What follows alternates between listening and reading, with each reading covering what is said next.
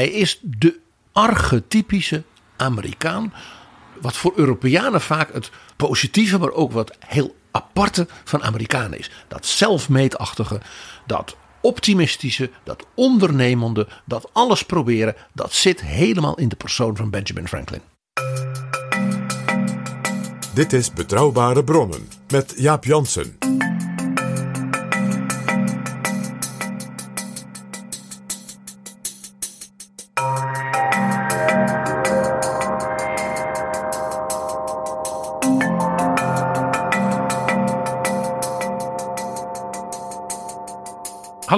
Welkom in Betrouwbare Bronnen, aflevering 397 en welkom ook PG. Dag Jaap. PG, we zijn onlangs eh, begonnen met een serie naar aanleiding van 250 jaar Verenigde Staten. Duurt nog even voordat het officieel uh, zover is, hè? 4 juli 2026. Maar onze eerste aflevering die ging over de Boston Tea Party. En die schreef al meteen politieke geschiedenis in Den Haag. Jaap. Want? Er is, naar aanleiding van de Boston Tea Party, een petitie de Tweede Kamer aangeboden namens meer dan 40.000 Nederlanders. Dat we, zoals in Amerika, we ook een Taxpayer Bill of Rights in Nederland moeten hebben. En in het gesprek dat wij met staatssecretaris Marnix van Rij, die heel veel wist van die Boston Tea Party, hè, door allerlei omstandigheden, bleek al dat hij dat eigenlijk een hartstikke goed idee vond. Nou, hoe een podcast over een onderwerp van 250 jaar geleden ineens dus politiek zo actueel kan worden. En in deze aflevering, PG, gaan we het hebben over Benjamin Franklin, die een uh, sleutelrol heeft gespeeld in de onafhankelijkheid van de Verenigde Staten, dus zeg maar de wording van de Verenigde Staten. Hij had ook zo zijn opvattingen over wat die Boston Tea Party deed. Maar hij is echt een van de iconen van de Verenigde Staten. Ja, en hij is een hele bijzondere, uh, bijna exemplarische figuur voor die 18e eeuw. Alleen al, hij is geboren in 1706 en overleed hoogbejaard in 1790. Dus het is een man ook van die hele eeuw. En was ook door zijn, ja, zijn persoonlijkheid, zijn wordingsverhaal, ook een beetje een soort symbool van zowel Amerika als die verlichtingstijd, als het nadenken en desnoods ook strijden hè, voor vrijheid en mensenrechten. En tegelijkertijd was hij nog heel veel meer. Ja, hij is 84 geworden. Hij uh, was een self-made man. Hij is de archetypische Amerikaan.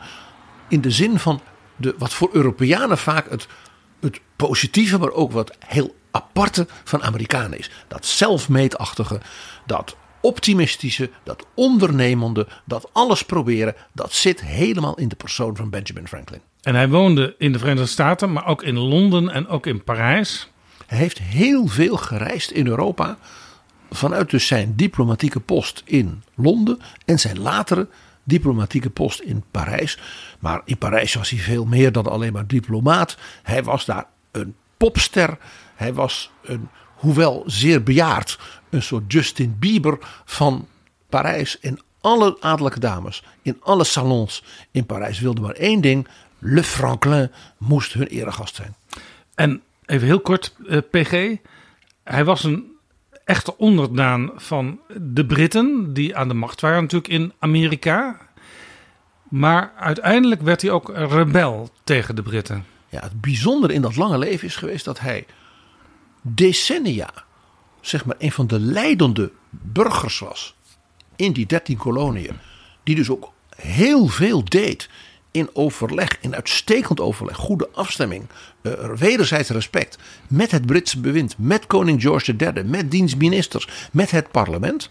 Maar hij uiteindelijk vanuit een hele ja, principiële opvatting over vrijheid hè, en dat no taxation without representation van de Boston Tea Party koos tegen het Engelse bewind, wat hij dus eigenlijk wel 60 jaar hè, loyaal en overtuigd had gediend. Dus hij werd op het eind van zijn leven dus een zeer principiële rebel. Over hem gaan we het hebben, maar eerst PG. Zijn er nog nieuwe vrienden van de show? Ja Jaap, die zijn er. Het zijn er weer een heleboel. En we zijn dus weer heel blij met ze. Daarom dankjewel Kees en Jan en Hans en Arjen en Klaas Jelle en Joris. En er is ook nog een donatie binnengekomen van Wijnand. Maarten, een van onze vrienden, die schrijft: Drie keer per dag laat ik de hond uit, dus drie keer per dag tijd voor betrouwbare bronnen. Ik zie er elke dag naar uit. We moeten toch niet dan drie edities per week nu gaan doen, hè Jaap? Hoe lang laat jij de hond uit, PG? ik ben meer een hond die wordt uitgelaten, Jaap. en Peter schrijft: Dank voor jullie schitterende podcast, waarin zoveel informatie zit die je meer leert over de geschiedenis. Ik beveel de podcast aan veel mensen aan. Waarvoor dank. En zo'n aflevering wordt het nu weer, denk ik. Jaap, zeker. Maar ik zeg het maar meteen. Het is ook weer een verhaal over een tijd en een generatie waar wij het in de podcast in de voorbije jaren al zoveel vaker over hebben gehad. De Founding Fathers, de Weimarer Klassiek in Duitsland, ik zeg maar de Franse Revolutie, hè, ook de, de, de generatie van Napoleon, dat waren een beetje de kinderen hè, van Benjamin Franklin. Het is fascinerend om ook hier weer te zien dat dus alle discussies, de ontwikkeling van wetenschap, van denken, van het vrijheidsideaal, ook van revolutie en grondwet, wat allemaal zo ongelooflijk bepalend is voor ons nu weer, dat dat helemaal in deze mensen zit. Je zult ook in dit verhaal weer af en toe naar adem happen hoe ongelooflijk modern en actueel en herkenbaar het is. Dit is Betrouwbare Bronnen. Jaap Jansen en Pieter Gerrit Kroeger duiken in de politieke geschiedenis. PG Benjamin Franklin is geboren op 17 januari 1706 in Boston, Massachusetts. Zijn vader was kaarsenmaker en zeepmaker. Het procedé is enigszins vergelijkbaar. Uh, hij zelf dacht al gauw: ik wil niet mijn hele leven hier bij mijn familie in de buurt blijven. Hij trok naar Philadelphia, Pennsylvania. En dat kwam omdat hij als twaalfjarige dus van school gehaald werd. Let op, we hebben het hier over een van de belangrijkste uitvinders en wetenschappers van de 18e eeuw met 12 van school om ja, een soort stagiair, leerling te worden in een drukkerij. De drukkerij van zijn oudere broer. En daarmee veranderde dat meteen het leven van Benjamin Franklin. Want wat deed die broer? Die broer die begon een krant. De New England Courant. En dat werd al vrij snel er in Boston en de, dat hele New England werd dat de krant die men las. En daarmee begon eigenlijk dus de heel andere carrière van Benjamin Franklin. Dus niet in zeep en kaarsen, maar in drukkerijen en in kranten. En hij werd eigenlijk heel snel, al heel jong, een soort mediamagnaat, zouden wij nu zeggen. De soort Rupert Murdoch van de 18e eeuw. Ja, hoe lang bestond de boekdrukkunst al uh, toen hij ermee in aanraking kwam? Ja, de boekdrukkunst was natuurlijk uit het Europa van de 15e eeuw. Maar het bijzondere in Amerika was dat door allerlei technologische veranderingen het als het veel sneller en vlotter kon. Dat was een heel belangrijk iets om dus de kosten te verlagen. En het tweede waarom Amerika als het ware zo'n plek werd waar zo'n mediamagnaat kon ontstaan, had met iets heel eenvoudigs te maken, Jaap. De mensen in die dertien koloniën in Amerika waren veel meer gealfabetiseerd, zouden wij zeggen, dan grote delen van de Europese bevolking. Dat had ook te maken met die mensen waren weggegaan uit Europa, wel een nieuw leven beginnen. Die, dat waren dus allemaal mensen die iets van hun leven wilden maken. Het effect daarvan was dat mannen en vrouwen in Amerika in, ik zal maar zeggen, drie, vier, vijf keer zoveel konden lezen en schrijven en rekenen. En iets van schoolopleiding hebben gehad dan in Europa. Ja, veel mensen die uit Europa vertrokken. Bijvoorbeeld omdat ze eh, voor hun godsdienst eh, vervolgd werden die vertrokken naar Amerika met vaak niet veel meer dan een koffer. Maar ze hadden het idee, uh, wij gaan het maken. Het, het, was natuurlijk ook wel een bepaald soort mensen. Dat gewoon zei, ik wil hier niet langer blijven. En daar speelde ook zeker het geloof een rol van. Uh, ik vertrouw op God dat hij mij zal redden. Ja. Dat, dat gaf die mensen natuurlijk ook een enorme drive. Hè? Dat is iets wat voor mensen nu misschien moeilijk is te begrijpen. Maar als je die als je die diepe overtuiging hebt dat jij nog een roeping hebt in dit leven. En dat je iets van het leven wil maken. Wat jou geschonken is. Dan geeft dat je ook wel een enorme. En het is natuurlijk heel herkenbaar. Wat je zelfs ook in die Amerikaanse samenleving. En die Amerikaanse cultuur tot vandaag ziet. Ja. Die dat, dat mensen met drive. Waar ze ook vandaan komen. Hoe arm ze ook waren. die krijgen een kans. Ja, maar lezen en schrijven was dus vrij normaal al voor veel van die mensen. Uh, en, en dus was er een grote markt van een relatief hoogontwikkelde en welvarende bevolking voor dus dingen als kranten, als pamfletten, essays, boeken. Uh, er waren tijdschriften waarin dus over alles werd gediscussieerd. En die dertien koloniën die communiceerden ook met elkaar. En in dezelfde taal. Die hadden dus ook postkoetsen om berichten, maar ook kranten en brieven en andere dingen eh, te versturen. Ja, dus er was ontstaan, met dank overigens dus aan dat Britse bewind, dat dus in één taal een heel continent kon vullen. Hè? Dat is een heel belangrijk punt. En de Britse uh, traditie van uh, het onderhoud van post en wegen. En dat werd dus ontwikkeld door die Britse overheid. Ja, eigenlijk ontstond dus in Amerika. Misschien is het heel raar als ik het zeg, ja. Het was de eerste interne markt van Jacques Delors. Dat waren dertien landjes die allemaal dezelfde taal spraken, waar dus een communicatienetwerk en dus vrij verkeer van mensen, ja, producten en, en, en, en ideeën ontstond. En eigenlijk was dat een soort ja, Amerikaanse Unie hè, in, in, embryonaal. Die dus ook jonge mensen met veel energie en, en, en, en, en vernuft, zoals Benjamin Franklin, ongekende kansen gaf. Ja. Waarom wilde Benjamin Franklin vanuit Massachusetts verhuizen naar Pennsylvania, naar Philadelphia? Omdat er was niks tegen Boston. Dat was ook voor die tijd een grote, welvarende havenstad. En met Harvard en alles. Maar dat was wel, zeg maar, wat streng in de leer Calvinistisch. Daar zat een sterk Hollandse en Schotse uh, gereformeerde kant aan. Met alle goede kanten, maar ook wel natuurlijk de wat strakke kanten. Hè. Men was strak in de leer. En Benjamin Franklin is, dat is heel duidelijk, al als tiener was hij een vrijdenker.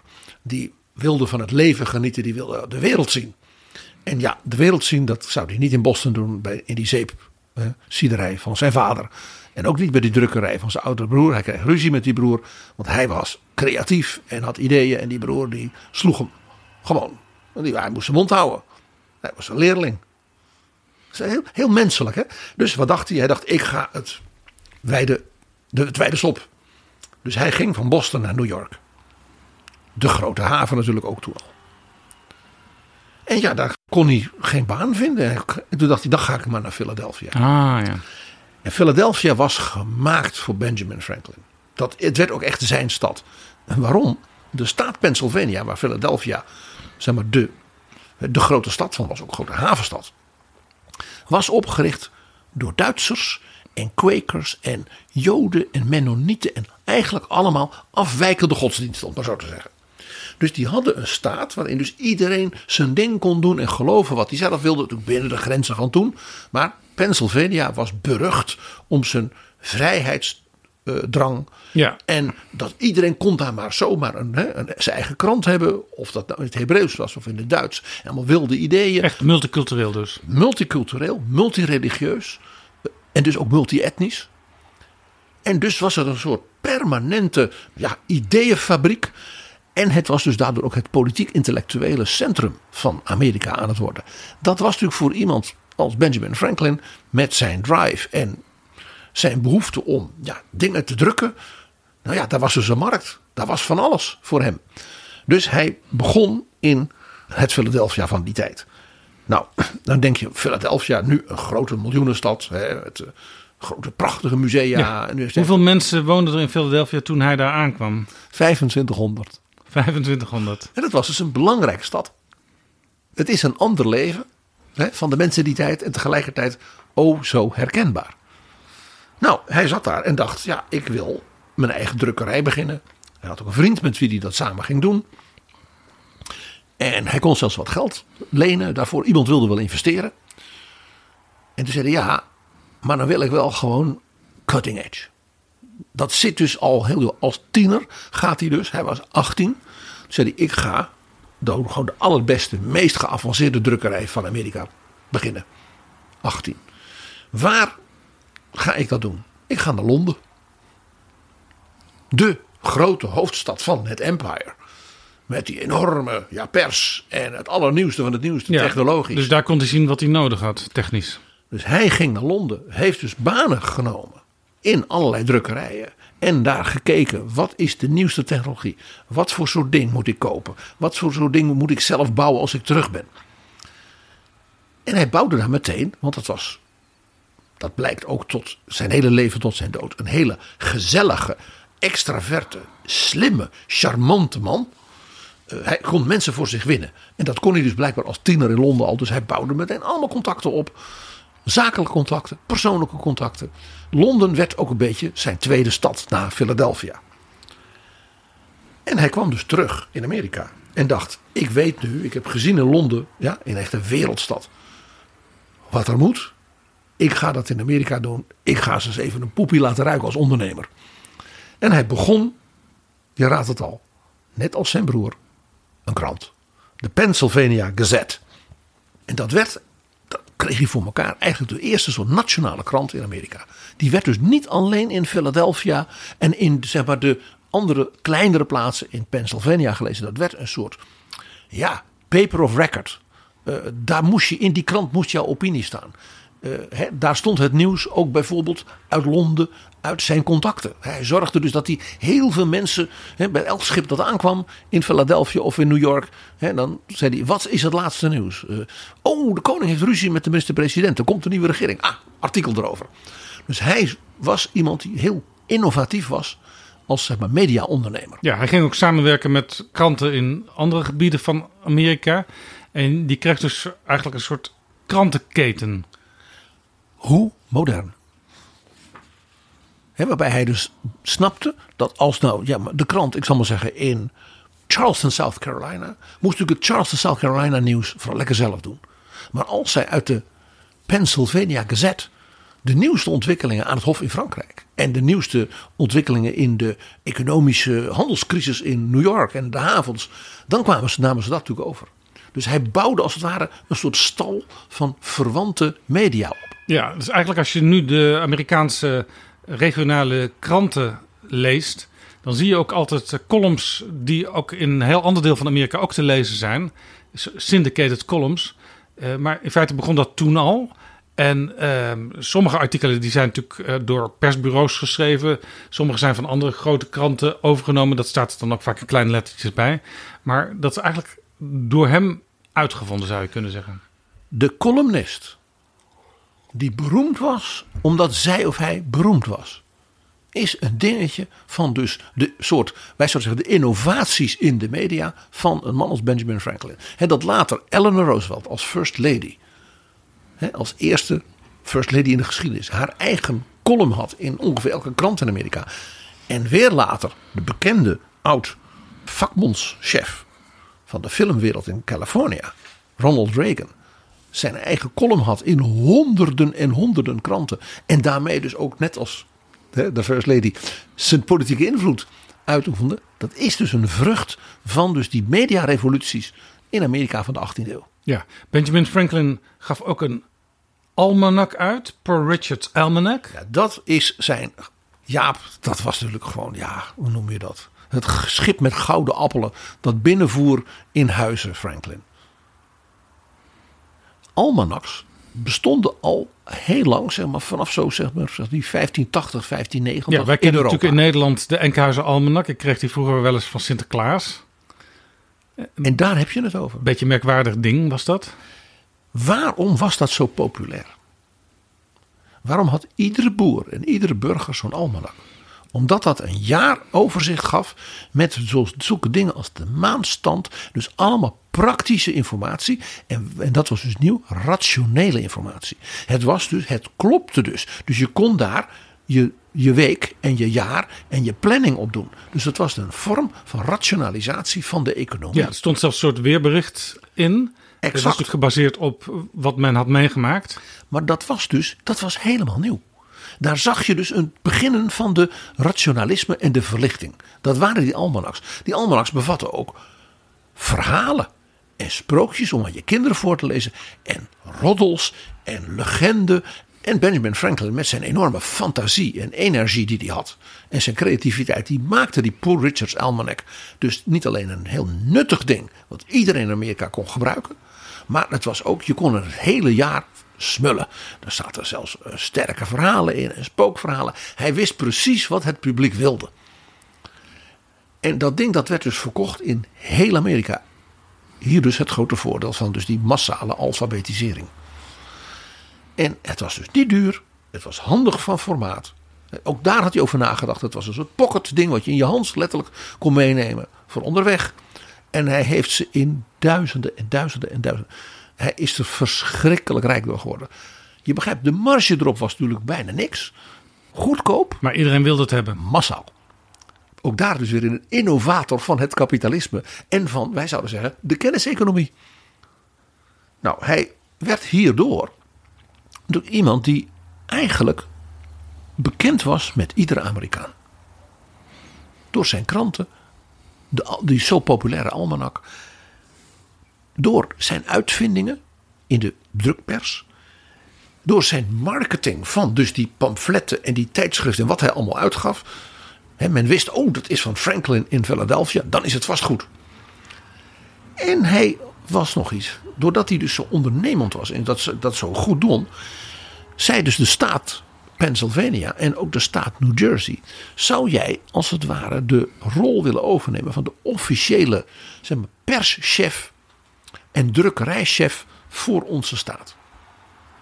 Dus hij ging ook alle officiële staatsstukken produceren, verspreiden. Hij bouwde daar dus ook een heel officieel netwerk in heel Amerika van zeg maar, staatsstukken. En hij was ja, echt een hele creatieve man.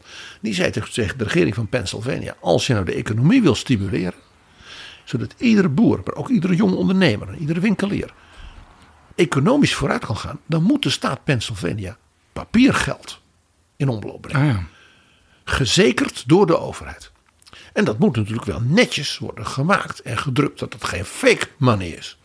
Wie doet dat? De staatsdrukkerij, waarvan de eigenaar Benjamin Franklin was. Dat is interessant, want sinds 1914, dus lang nadat hij overleden was, staat zijn hoofd natuurlijk op eh, het 100 dollar biljet tot op de dag van vandaag. Is het raar, ja. Ook een beetje een flinke denominatie. Want hij werd natuurlijk verschrikkelijk rijk hierdoor. En hij werd dus hierdoor ook natuurlijk heel politiek. Hij werd dus een promotor ook. Hij schreef dus artikelen en brochures over hoe goed het was dat elke staat zijn eigen papieren geld had. Dat dus gezekerd was door die staat. En hij was natuurlijk de drukker daarvan. Ja. En het was dus ook heel erg slim, omdat hij alle stukken voor de staat drukte, wist hij ook al voordat ze gedrukt waren eh, wat er aan zat te komen. En dat kon, daar kon hij dus weer over laten schrijven in zijn kranten. Exact, ja. Hij was dus politiek geweldig vernetwerkt. Had dus invloed op hele belangrijke. Hè, want het, de gedachte om papiergeld vanuit de overheid gezekerd in omloop te gaan brengen. was ook een enorm politiek en economisch punt. Hij heeft op een bepaald moment gewoon gezegd: die drukkerij, uh, die verkoop ik. Althans, hij heeft hem als het ware aan uh, mensen, die hebben het van hem overgenomen. Hij bleef wel een soort eigenaar. En hij zegt: ik ga nu gewoon mijn tijd besteden aan de dingen ja, voor de samenleving en voor de dingen die ik leuk vind. Zo werd hij dus nog meer uitvinder en wetenschapper. Let op, hij was met 10, 11 van school gegaan. Maar had dus zijn hele leven zich te pletter gelezen. Het was typisch iemand van uit die tijd, die we ook kennen uit die 18e eeuw. Dat je self-improvement, alles willen lezen. Uh, en Jaap, wat een van de leuke verhalen over Benjamin Franklin is, dat hij als tiener besloot vegetariër te worden. Ten eerste, hij vond dode dieren, dat vond hij eigenlijk nog maar niks. Maar er was nog een heel andere reden. Want als je vegetariër was, dan hoefde je dus geen vlees te kopen. En vlees was natuurlijk duur, vooral goed vlees. En dan hield je dus geld over als tiener. Want dan kon je boeken kopen. Een man naar mijn hart, ja. Ja, maar hij, hij was echt een uitvinder. Hij, hij, experimenteerde ook met elektriciteit. Hij keek hoe onweer werkte. En dan zag je hoe praktisch hij was. Want hij heeft dus door experimenten, beroemd verhaal natuurlijk, ontdekt dat bliksem, dat dat dus elektrische ontladingen zijn. En hij bedacht toen, en dat, daar zag je dus ook zijn praktische, maar ook zijn menslievende kant. Hij zegt, maar dan kun je dus iets maken waardoor een huis, de kerk, De boerderij is beschermd tegen blikseminslag. Wat in die tijd nog altijd gewoon ja, een reden was waardoor ook heel veel mensen omkwamen. En huizen en ja, mensen alles kwijt waren. Hij vond de bliksemafleider uit. Dat maakte hem helemaal natuurlijk ongelooflijk beroemd. En hij werd dus ook genoemd de colony's first world citizen. Want die bliksemafleider die verspreidde zich van Amerika over in feite de hele, zou zeggen, Europees-Westerse wereld. Ja, en hij, Zelfs koning George III liet op Buckingham Palace de eerste bliksemafleider aanleggen. Ja, en hij verdiepte zich ook in eh, waar komen de klimaatverschillen vandaan. Hij was eigenlijk de eerste die dat in verband bracht met golfstromen. Hij was betrokken bij de ontwikkeling van de luchtballon. Hij was de uitvinder van het bifocale brillenglas. Voor zichzelf begon hij daarmee, want hij had last met lezen, hij werd wat ouder. Ja, jij zei bij de voorbereiding op een bepaald moment tegen mij. PG, ik moet toch aan iemand denken. Hoewel dat een, iemand van een totaal andere herkomst Ja, was. Alexander van Humboldt. Ja, ook zo iemand die alles las, overal rondkeek. eh, ook de wereld bereisde, wat hij dus ook deed. Alleen ja, Alexander van Humboldt was natuurlijk van extreme chique aristocratie. En was niet de zoon van een zeepzieder. Maar een aantal opzichten lijken ze op elkaar. Al hadden ze ook een aantal eigenschappen. Franklin had dan eigenschappen die Humboldt helemaal niet had. Humboldt was buitengewoon ook briljant. Was niet zo heel gezellig. Eh, een van de meest grappige dingen van Benjamin Franklin is in dat lange leven uit de brieven, uit de verhalen, de dagboeken. Dat hij was een ongelooflijk leuke, warme, eh, innemende persoonlijkheid. En wist daar, en dat was goed het Amerikaanse van hem, de self-made man van hem, altijd gebruik van te maken.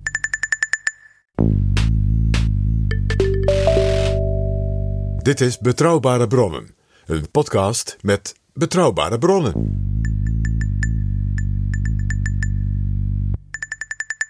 PG Benjamin Franklin had dus die drukkerijen. Hij was uitgever.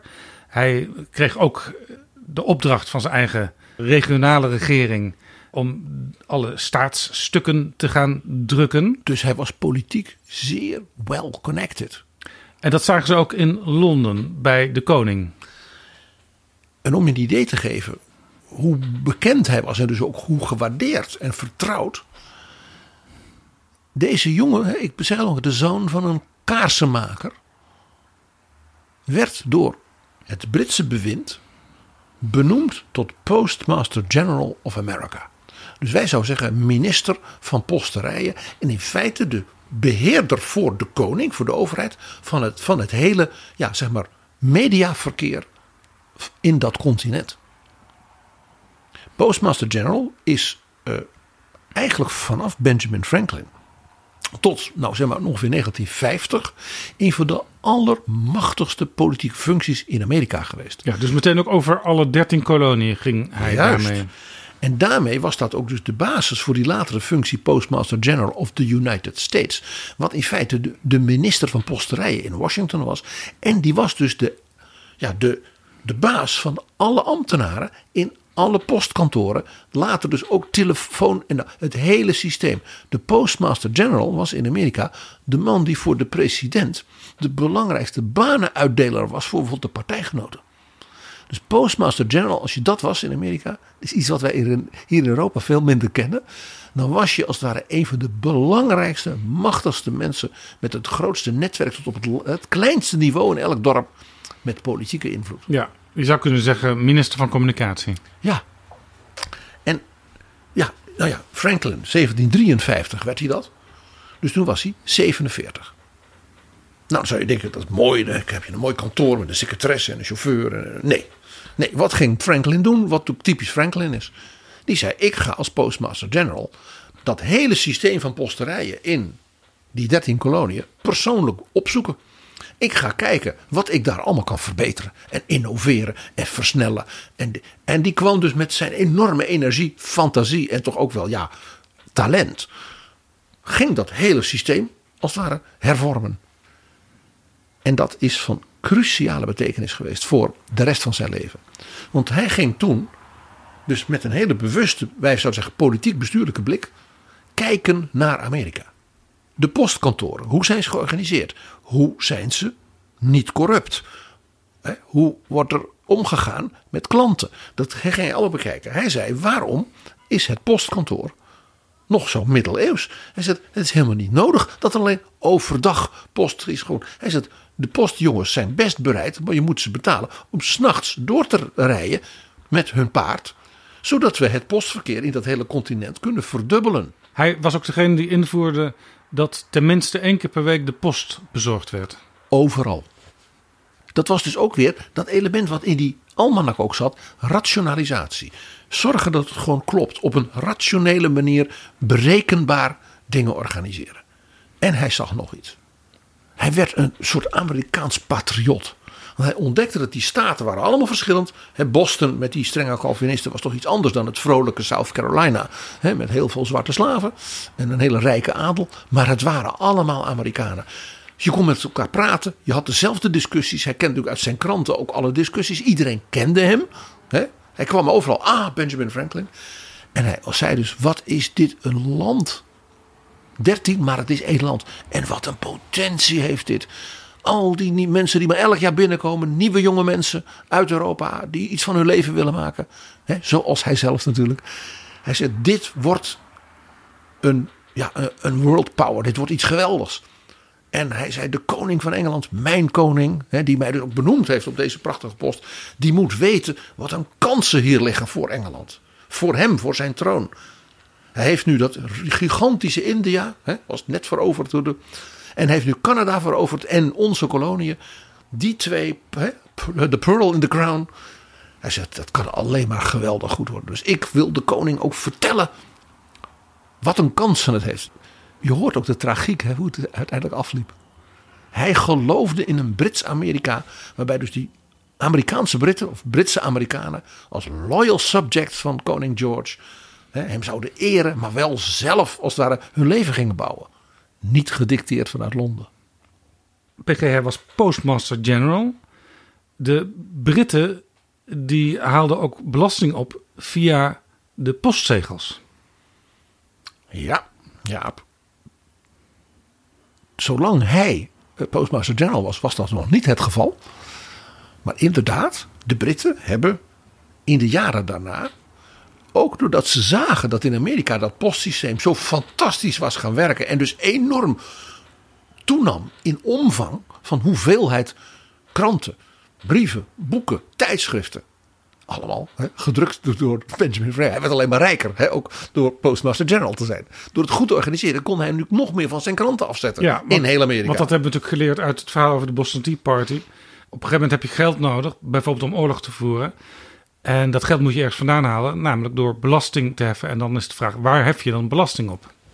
En dus kwam de Engelse regering op het briljante idee van de stamp tax. Dus op alle publiekelijk eh, ver- verstuurde papier werd er een, wij zouden zeggen, een postzegel, een stamp geplakt. En daar moest je voor betalen. Dus er was een belasting op papier. Op gebruikt papier voor communicatie. Die beruchte stamp tax, waar in feite een deel van de Amerikaanse revolutie mee begon, was dus eigenlijk een beetje het gevolg van het enorme innovatieve succes van deze hoge ambtenaar, wat hij dus toen was, Benjamin Franklin. PG Benjamin Franklin had dus een functie gekregen als spin in het web. Alle communicatie liep via hem, zou je kunnen zeggen. Maar blijkbaar liep dat zo goed en kon hij het ook delegeren dat hij op gegeven moment besloot weer een tijdje naar Londen te gaan, waar hij natuurlijk al eerder geweest was om de kunst van eh, al die drukkerijen af te kijken. Hij ging terug naar Londen. Wat ging hij daar doen? Hij ging naar Londen toen hij 51 was in 1757. En daar is hij gebleven, Jaap. Die man heeft bijna 20 jaar in Londen gewoond. Terwijl wij natuurlijk altijd denken, hij was die Amerikaan uit Philadelphia. Hij kwam af en toe wel, bewijs ik een, voor een half jaar of een jaar wel weer terug. Maar Londen werd helemaal zijn plek. En waarom? De staat Pennsylvania en eigenlijk die twaalf andere staten ook wel, die benoemden hem tot, ja, hoe moet je dat nou zeggen? Hij was in feite zeg maar, de lobbyist van Amerika. Ambassadeur. Ja, maar het was natuurlijk geen buitenland. Nee. Maar hij was als het ware de praatpaal. Nou ja, zeker zijn vergelijkbaar met het Binnenhof in Den Haag.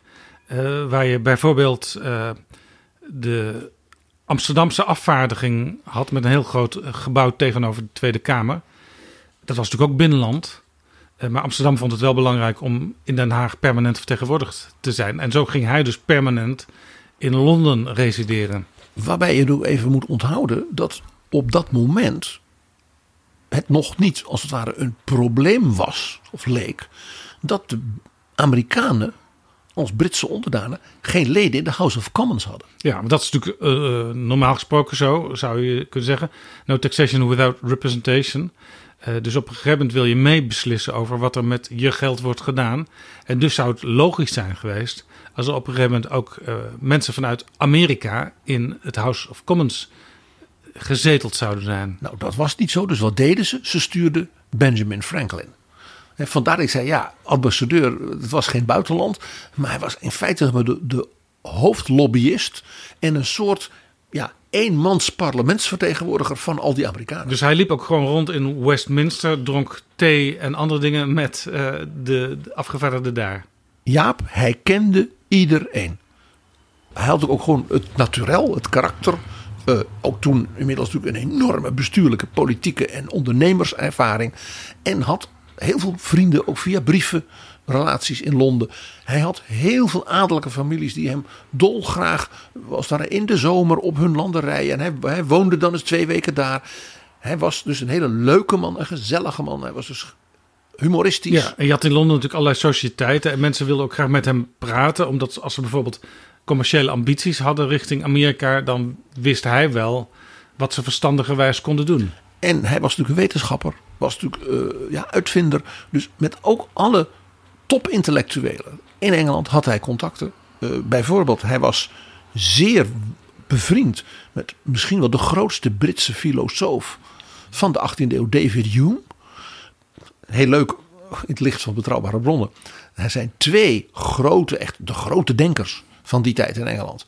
Dat waren persoonlijke vrienden van hem. En die heeft hij beide er ook van overtuigd om met hem te gaan pleiten voor je moet die Amerikanen zichzelf laten regeren. Ze zijn, ja, zie Franklin, zeer loyaal naar de koning. Ze zijn loyale Britten, maar geeft die mensen hun soevereiniteit, geeft ze hun vrijheid binnen het empire. Ja, dus de En koning die, weet je wie dat koning waren? blijven. Ja, oh, absoluut. Weet je wie dat waren? Edmund Burke en Adam Smith. Nou, je weet, we hebben eh, het grote boek van Adam Smith over de economie. Waarin hij ook pleit voor in feite een onafhankelijk Amerika. Dat hij zegt, ze hebben gewoon gelijk. The Wealth of Nations is een keer, doordat het zo mooi vertaald is in Nederland, bij ons behandeld. De link zit wel bij de site. Ja. Hij dacht dus dat hij ja, als lobbyist door aan de ene kant dus zijn grote loyaliteit te onderstrepen. En de andere kant zeggen, maar wees nu wijs. Hè, geef die Amerikanen nu de kans, want hè, dat wordt de parel in uw kroon, majesteit. Om die reden was hij in 1760, toen woonde hij al drie jaar in Londen, was hij op het reis in het continent en kreeg toen het bericht koning George II is dood. En zijn kleinzoon, hele jonge eh, prins George, wordt koning George Ja. III. En dan is de coronation. Dus hij heeft zijn vakantie onderbroken.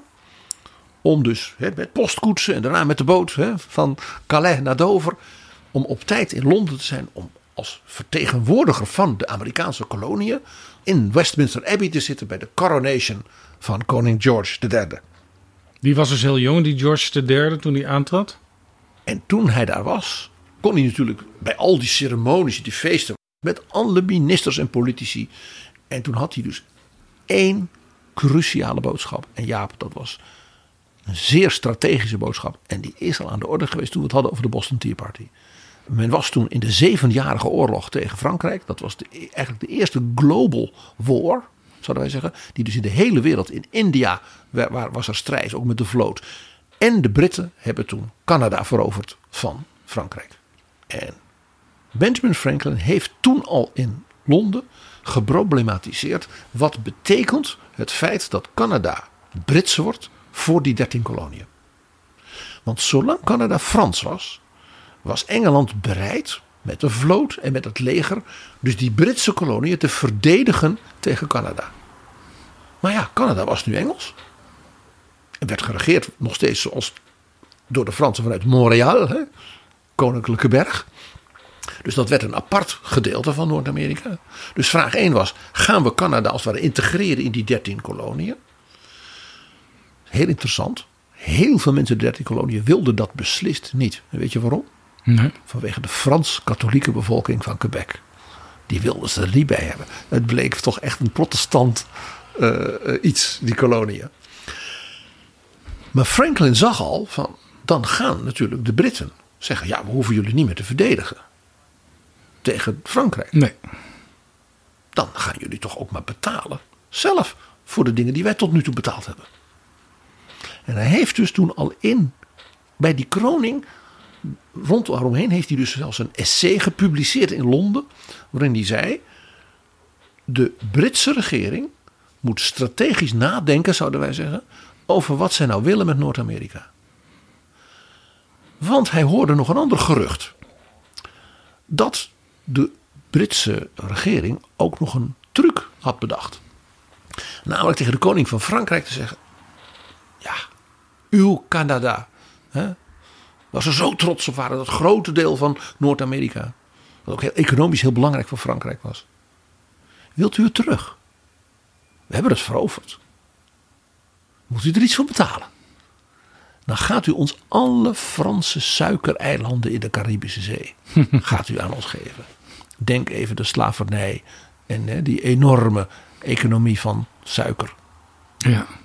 Benjamin Franklin, die geen vriend van de slavernij was, die zei: De Britten moeten nu afwegen. Wat willen ze? Willen ze die slaveneilanden voor de economie en de uitpersing van de Cariben?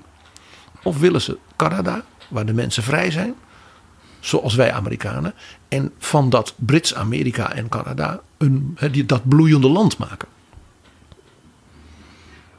Hij was dus echt ook iemand die nadacht, eigenlijk eeuwen vooruit keek. ja, dus dat was ook een soort morele vraag. Ja. Van hoe wil je in de wereld staan? En hoe wil je bekend staan?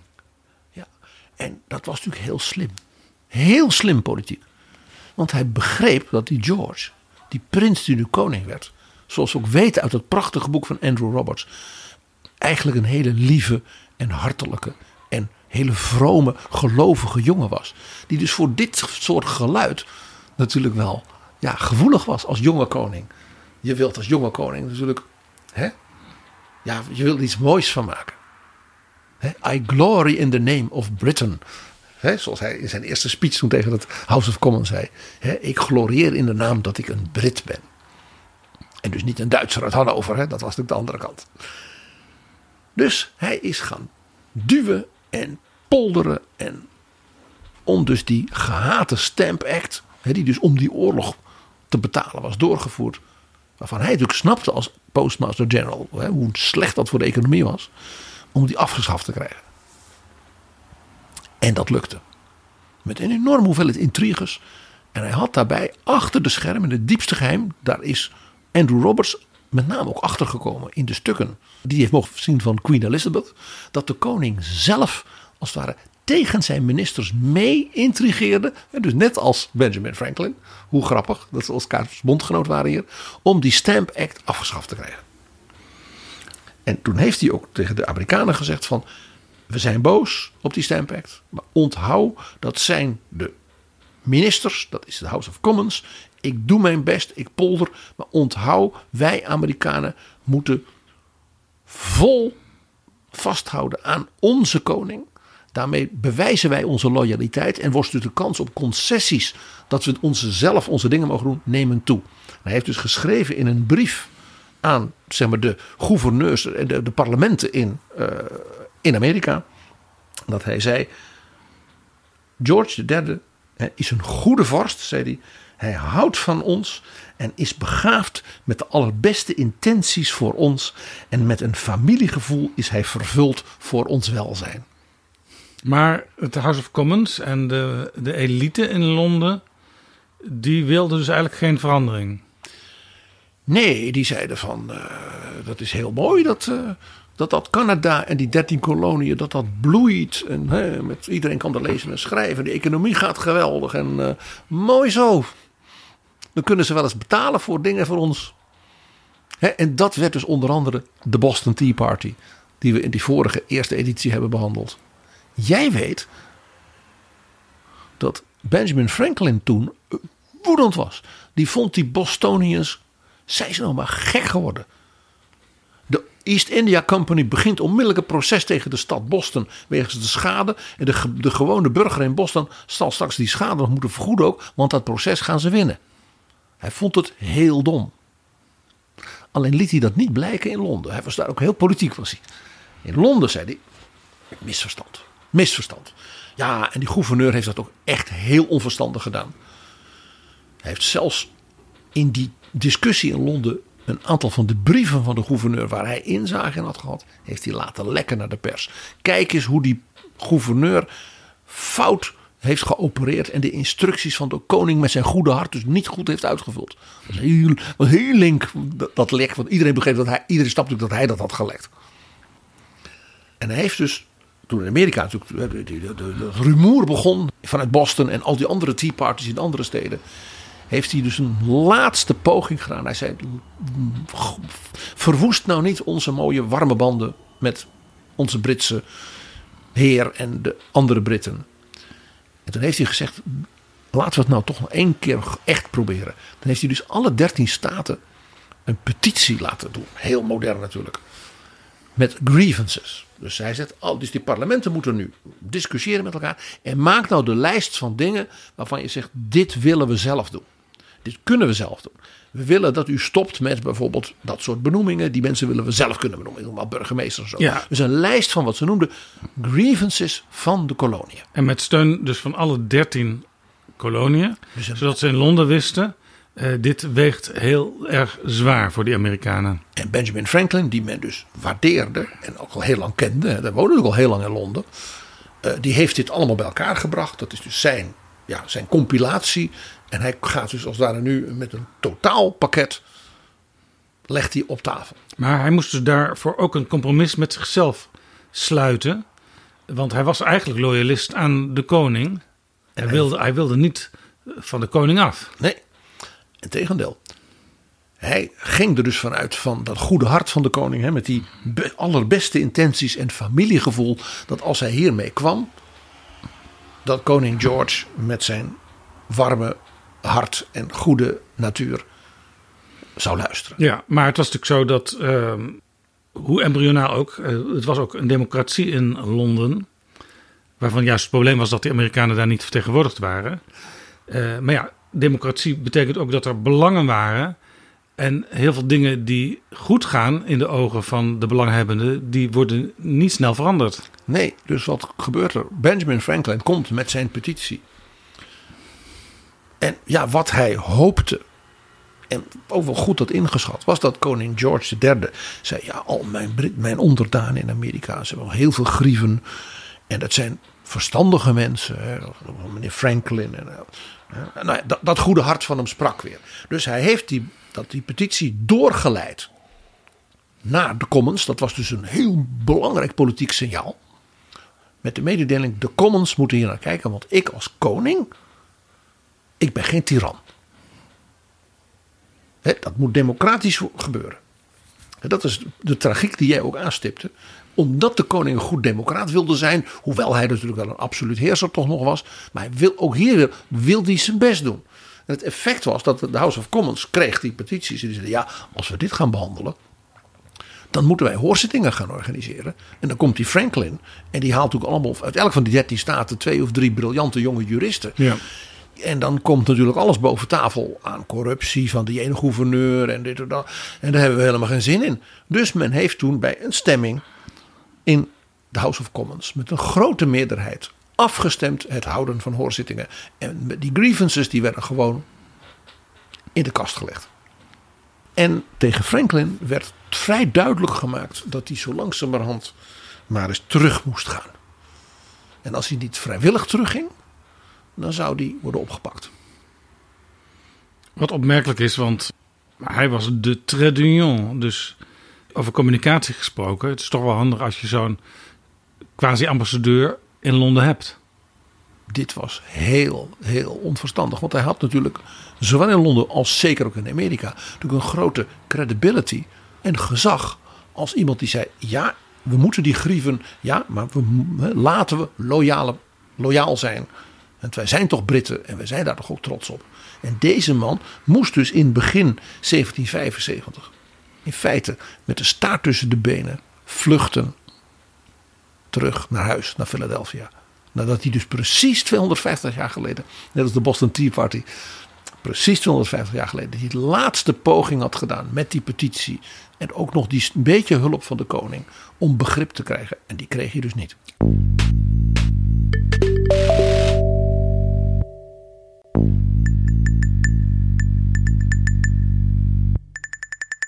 En we praten over Benjamin Franklin, die in 1775 te horen kreeg dat hij maar beter heel snel Londen kon verlaten.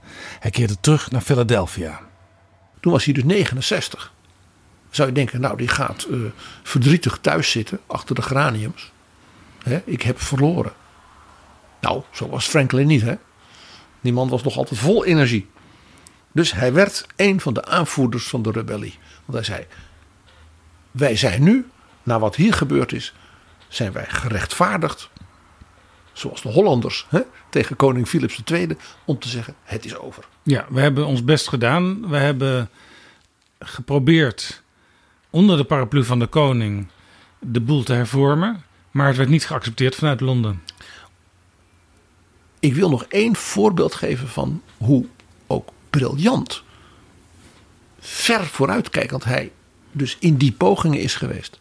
Hij heeft al in 1754 een stuk gepubliceerd, het zogenaamde Albany Plan.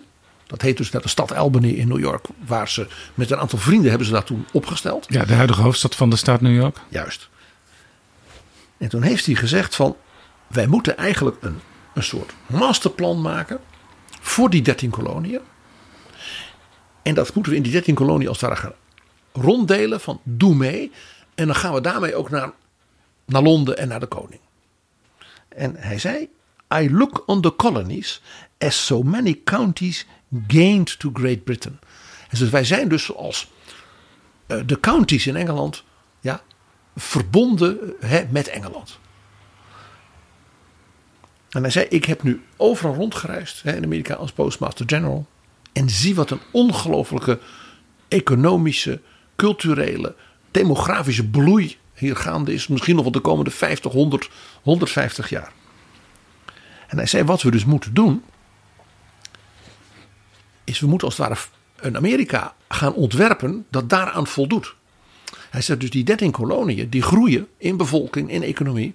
Raken dus steeds meer met elkaar verknoopt. Dat merkt hij natuurlijk als postmaster general en als drukker. Ja. Hij zegt dus die moeten een confederatie gaan vormen. Dat doet een beetje dus aan Zwitserland denken. Dus een confederatie van die 13 koloniën. Waarbij hij nooit opschreef, maar iedereen begreep dat hij ook aan Canada dacht. Dat zou dan vanzelf ook wel komen. Hij zegt, en de koning van Engeland, die moet zeggen, deze mensen, dat is ver weg. Die confederatie is mooi, daardoor is er ook vrede, welvaart, handel. Dat is alleen maar goed voor, het empire. Ik als koning zal mij als een soort staatshoofd van die confederatie in naam, dus een constitutioneel monarch, zo zag je dat. En ik benoem, was nog niet sprake van verkiezing, ik benoem iemand die als het ware die confederatie leidt. En dat moet iemand vandaar zijn. Misschien dacht Benjamin Franklin zelfs wel een beetje aan zichzelf. En daar had hij een naam voor. Die man zou dan heten de President General. Dat is interessant, want daar zit het woord president. De algemene, de generale president. Dus al in. Ja, dus die was boven dus de gouverneurs, had je dus een algemeen voorzitter. En dat model, daarvan denk jij natuurlijk, dat is niet alleen Zwitserland, dat is de republiek. Dat is een stadhouder, hè, of eigenlijk een raadspensionaris, een benoemde, een Oldenbarneveld type, een Johan de Wit, als president-generaal. En dan, als het ware, een soort constitutionele dynastie. Zoals de Oranjes, als het ware, dat in de Republiek waren. Geëerd, maar niet de dagelijkse leiding. Dat zou dan dus koning George van Engeland zijn geweest. Het interessante is, Jaap, dit plan is natuurlijk overal besproken. En hij kreeg uh, kritiek uit twee hoeken. De Britten die zeiden dat is wel heel abstract en dat gaat wel heel ver. En ja, ja die vonden het allemaal een beetje ja, theoretisch. en de Amerikanen die zeiden ja, maar een confederatie, hoe moet dat er dan uitzien? We hebben nu toch onze eigen staat, hè? Eh, North Carolina, met de gouverneur door de koning benoemd. Ja, dat was ruzie, maar dit gaat veel te ver. Hij was zijn tijd gewoon veel te ver vooruit geweest. Dus die, die 13 koloniën die werkten samen, maar dat hoefde niet vorm te krijgen in een soort van staat. Europese Unie. Een soort staat. Ja, ja. Dat, hij was te ver in zijn denken. Dus toen de Declaration of Independence kwam en die 13 staten, ja, toen had hij denk ik ook wel eens af en toe een soort ironisch gevoel van: had nou mijn Albany-plan doorgevoerd. Dan hadden we deze oorlog niet gehoeven. Dan hadden we onze koning, hè, die zo'n goed hart heeft en zo van ons houdt, kunnen houden. Toen heeft hij ook, toen hij dus tekende, eh, weer een van die ja, typische Benjamin Franklin one-liners. Je hoort toch ook weer de krantenman in hem. Toen heeft hij gezegd, hij had getekend, hij tegen de medetekenaars in Philadelphia. We must all hang together or most assuredly we shall all hang separately. Met andere woorden, er is geen andere uitweg meer. We kunnen nu niet meer terug. We moeten nu samen, samen hangen hè? of we worden allemaal één voor één gehangen. De oude Franklin, die dus zo gevochten had en gestreden had en gelobbyd had in Londen die was nog lang niet aan het eind van zijn energie, Jaap. Want er was natuurlijk één vorst en land in Europa. Dat natuurlijk Canada was kwijtgeraakt. Hè? Dat dacht, nu komen die Amerikanen in opstand. Wraak. Ja. En dat was dus Frankrijk. Dus de Fransen die waren boos op de Britten. En zagen hun kans schoon. En dachten, wij moeten met die Amerikanen, tussen aanhalingstekens, gaan, gaan samenwerken. Zoals ook de bankiers in Amsterdam hè, en de Republiek deed. De Engelsen een blauw oog bezorgen hè, op de wereldzeeën. Nou, dat was geen slechte zaak. Hè, dus naar Amsterdam ging uit Boston John Adams. En naar Parijs, want ja, dat was natuurlijk de stad. En die moesten ze veroveren, hè, die regering. Daar ging Benjamin Franklin. Die geen Frans kon. Hij ging gewoon. Hij ging er waarschijnlijk ook zelf vanuit. Als ik daarheen ga, ik weet hoe ik dat moet doen.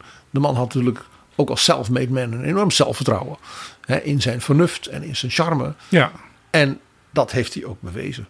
Had hij nooit overwogen Frans te leren? Want dat was natuurlijk wel een wereldtaal in die tijd. Ja, hij was een, een loyale Brit.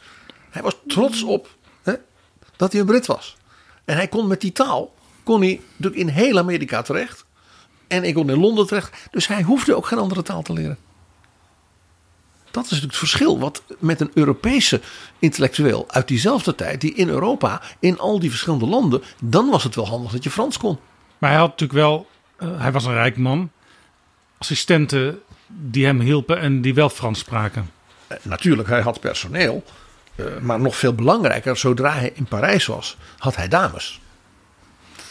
Uh, dit is een van de meest vermakelijke dingen in het leven van Benjamin Franklin. Hij is ook zijn hele leven had hij altijd vriendinnen. Uh, en ook uh, kinderen bij allerlei vrouwen. Hij was bepaald dus geen Bostonian Calvinist. Hij, hij, was wel erg vrij in zijn zeden en zo. Dat was natuurlijk in het Parijs van 1780 natuurlijk ideaal. Ja, er liepen ook overal kinderen van hem rond die in de burgerlijke stand niet als zodanig nee. terug te vinden waren. Nee. Waarschijnlijk ook zelfs in Parijs, terwijl hij toch al behoorlijk op leeftijd was. Maar hij kwam daar en hij was meteen de toast of Paris, hè, zoals dat dan heet. Uh, iedere salon wilde hem hebben. Iedere minister van de koning begreep dat ze met hem moesten onderhandelen. Want ze snapten, deze man heeft wel groot gezag in Amerika. En het is een zeer doorgewinterde, handige politicus, diplomaat, ondernemer. En dat hij daarnaast allerlei dingen doet die wij officieel niet zien als ondernemer. Eh, dat houden we maar even zo. Want hij was dus ook de man die alle illegale financiering, geld en vooral ook de levering van wapens en vooral van buskruid aan het leger van George Washington vanuit Parijs regelde. Ja, het was natuurlijk ook zo in die tijd, kan ik me voorstellen, dat de strikte scheiding die we tegenwoordig proberen te handhaven tussen het publieke belang en de publieke ambtenarij en eh, allerlei commerciële activiteiten, dat dat toen veel meer dan nu door elkaar liep, omdat ja, de elite was klein en je deed heel veel dingen tegelijk. Uh, Jaap, de ondernemerscontacten van Franklin en de politieke en de smokkel liepen natuurlijk door elkaar heen. Ja, wat interessant is trouwens ook toen hij in Frankrijk zat, in Parijs, Benjamin Franklin, Benjamin Franklin. Uh, toen had hij zijn kleinzoon, die 16 jaar was op dat moment, William, als assistent.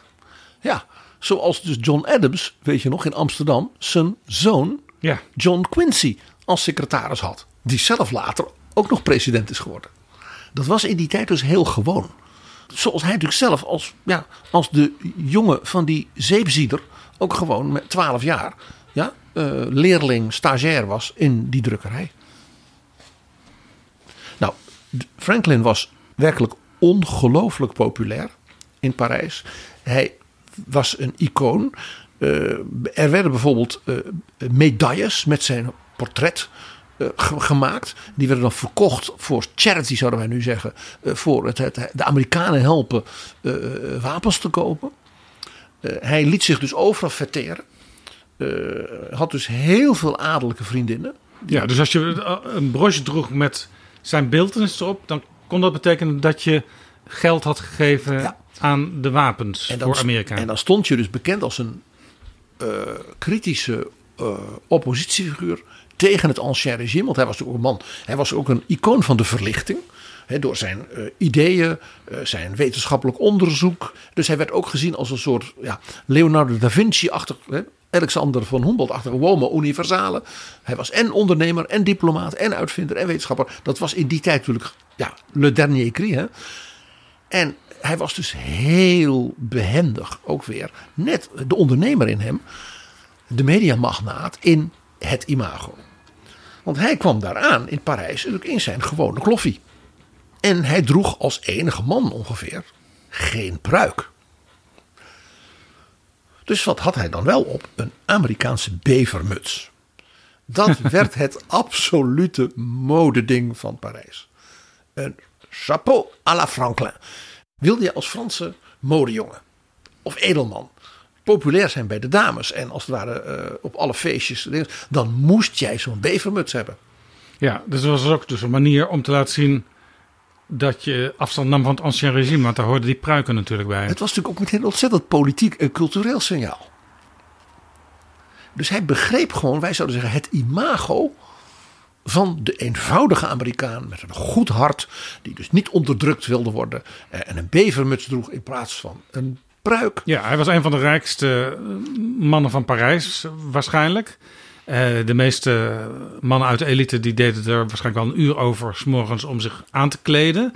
Met alle- allerlei ingewikkelde Alle kledingstukken. poeder en de poeder die en allemaal strak alles. moesten zitten. Ja, Eh, maar hij had een soort bohemien image. En dat cultiveerde die. Ja, de Bohemien is iets van de latere 19e eeuw. Maar de, ja, dat heeft het wel het een beetje, Jaap. De, hè, dus afgetrapte schoenen, eh, een, een, eh, nou ja, de, niet, niet al de versleten sp- spullen. En eh, eh, dat brilletje wat hij zelf had ontworpen. En dan die muts. En zo kwam hij dus op alle parties. waar de mensen natuurlijk allemaal fantastische, ja, van de meest nieuwste mode en dus duurste zijde. Maar ja, hij was de, de gast waar iedereen naar zat uit te kijken. Hij was het feestvarken. En had daarmee dus contacten en legde dus met iedereen politiek en anderszins zijn connecties. Hij werd dus ook in de Franse, zeg maar, literaire en intellectuele wereld als een soort symbool van dus de, eh, de e- oprechte eenvoud. Een beetje van Rousseau, weet je wel, de bon sauvage. Dus de wilden eh, in het Wilde Westen en zo. Hè. eh, dat zijn mensen met een nobele inborst. Die zijn niet corrupt. Hè, die zijn niet door de katholieke kerk en allerlei andere dingen ja, slechte mensen geworden. Eigenlijk wat je bij Karl May ook zag met winnen toe. Dat hele beeld, dat Amerikanen uit dat westen, dat dat nobele wilden zijn, hè, le bon sauvage, dat was als het ware een imago dat eh, Franklin ook voor zichzelf eh, eh, maakte. Maar het werd gecombineerd dus met zijn genie als uitvinder en als wetenschapper. Een van de Franse dichters die hem ooit beschreef, die omschreef hem als volgt. Franklin is de man die de bliksem uit de hemel greep en de scepter uit de hand van een heerser. Want hij had de koning van Engeland verslagen. En de hemel, dus de bliksem, afgenomen. Nou, 1783. De Britten geven op. En het heette dan ook de Vrede van Parijs. Getekend door Benjamin Franklin. In Parijs, in het huis waar dat gebeurde, is het Hotel de York, heette dat.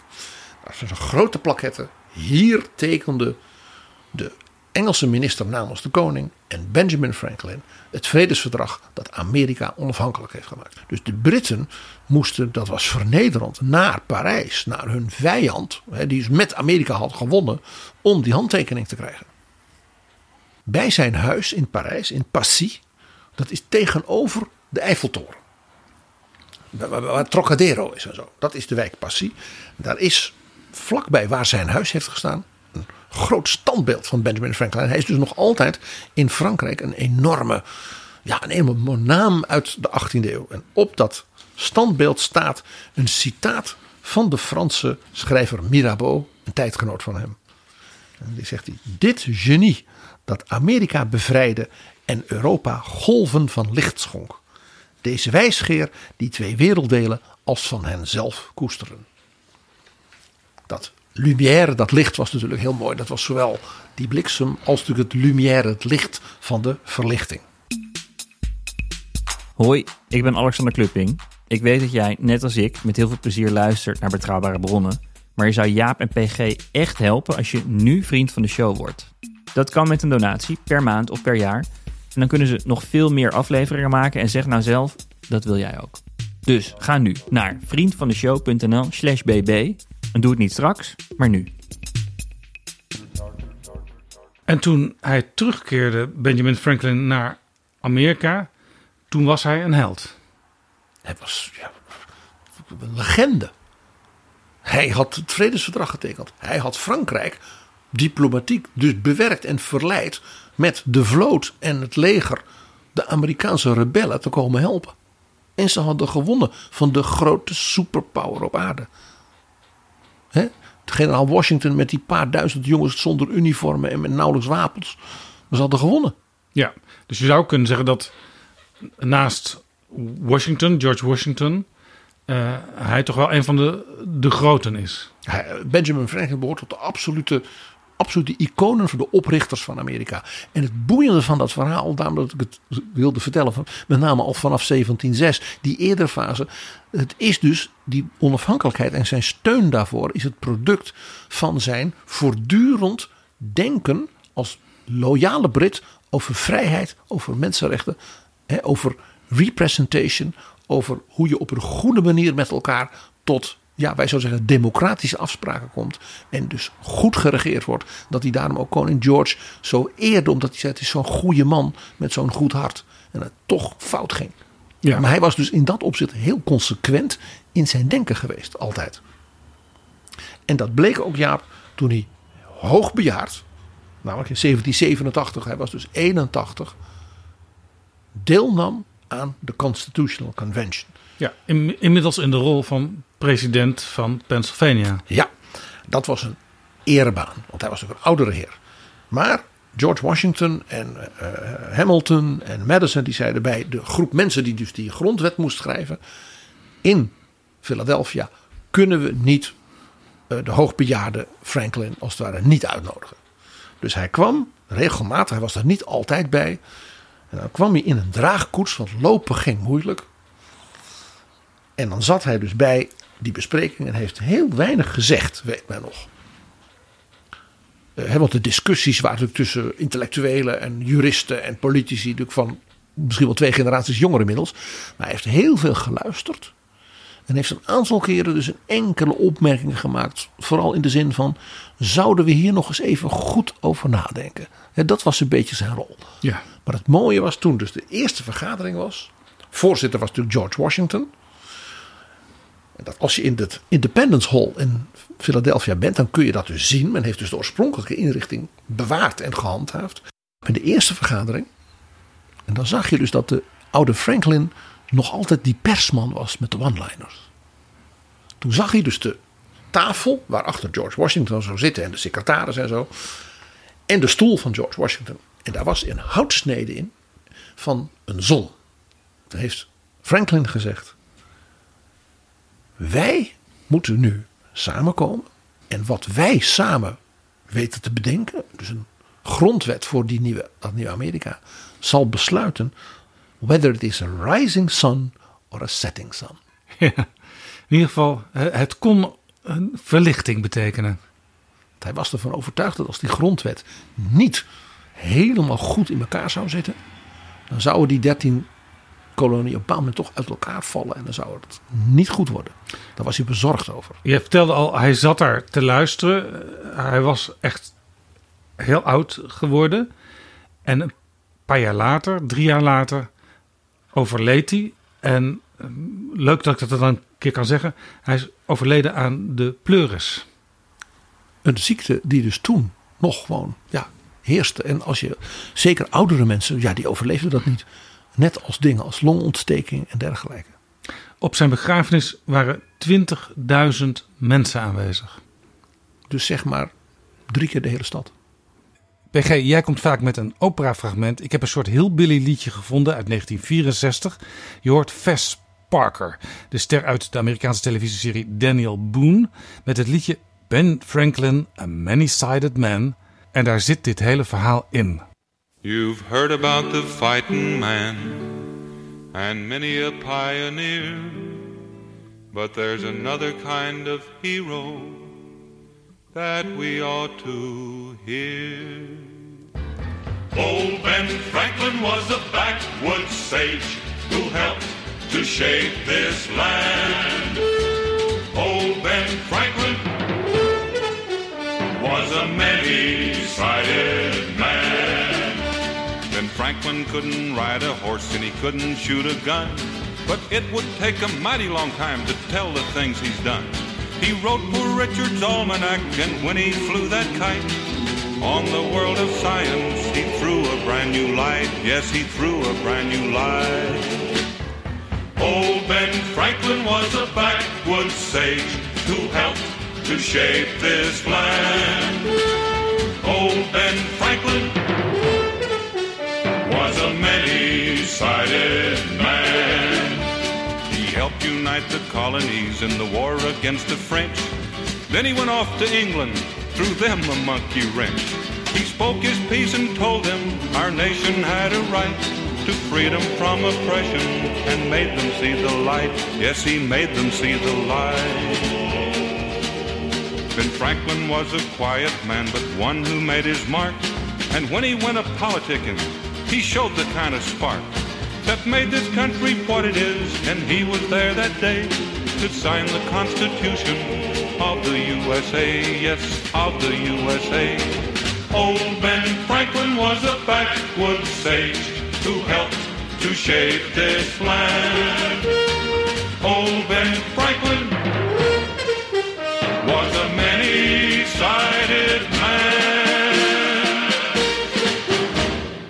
Dat was Fess Parker. Heel mooi. En ook hier weer, Jaap, de ongelooflijke actualiteit van die man zijn denken. Is natuurlijk dat beroemde moment. Dat toen, na die geheime vergaderingen onder leiding van Washington. ze eruit waren. En die grondwet was besloten. En iedereen ook had ingestemd. Dat dat officieel werd verkondigd. En toen de hoogbejaarde Franklin door een dame in het publiek werd aangesproken en zei: Mr. Franklin, wat hebben we? Wat wordt het, Amerika? Een monarchie of een republiek?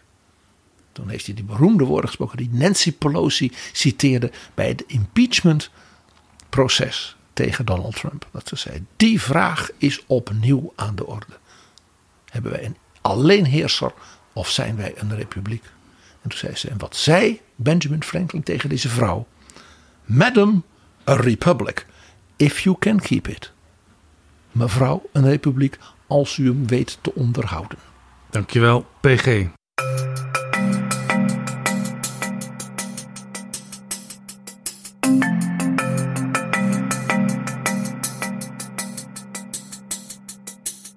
Zo, dit was Betrouwbare Bronnen, aflevering 397. Deze aflevering is mede mogelijk gemaakt door onze donateurs. Wil jij ons ook helpen en misschien wel vriend van de show worden? Ga dan naar vriendvandeshow.nl/slash bb. Tot volgende keer. Betrouwbare bronnen wordt gemaakt door Jaap Jansen in samenwerking met dag en nacht.nl.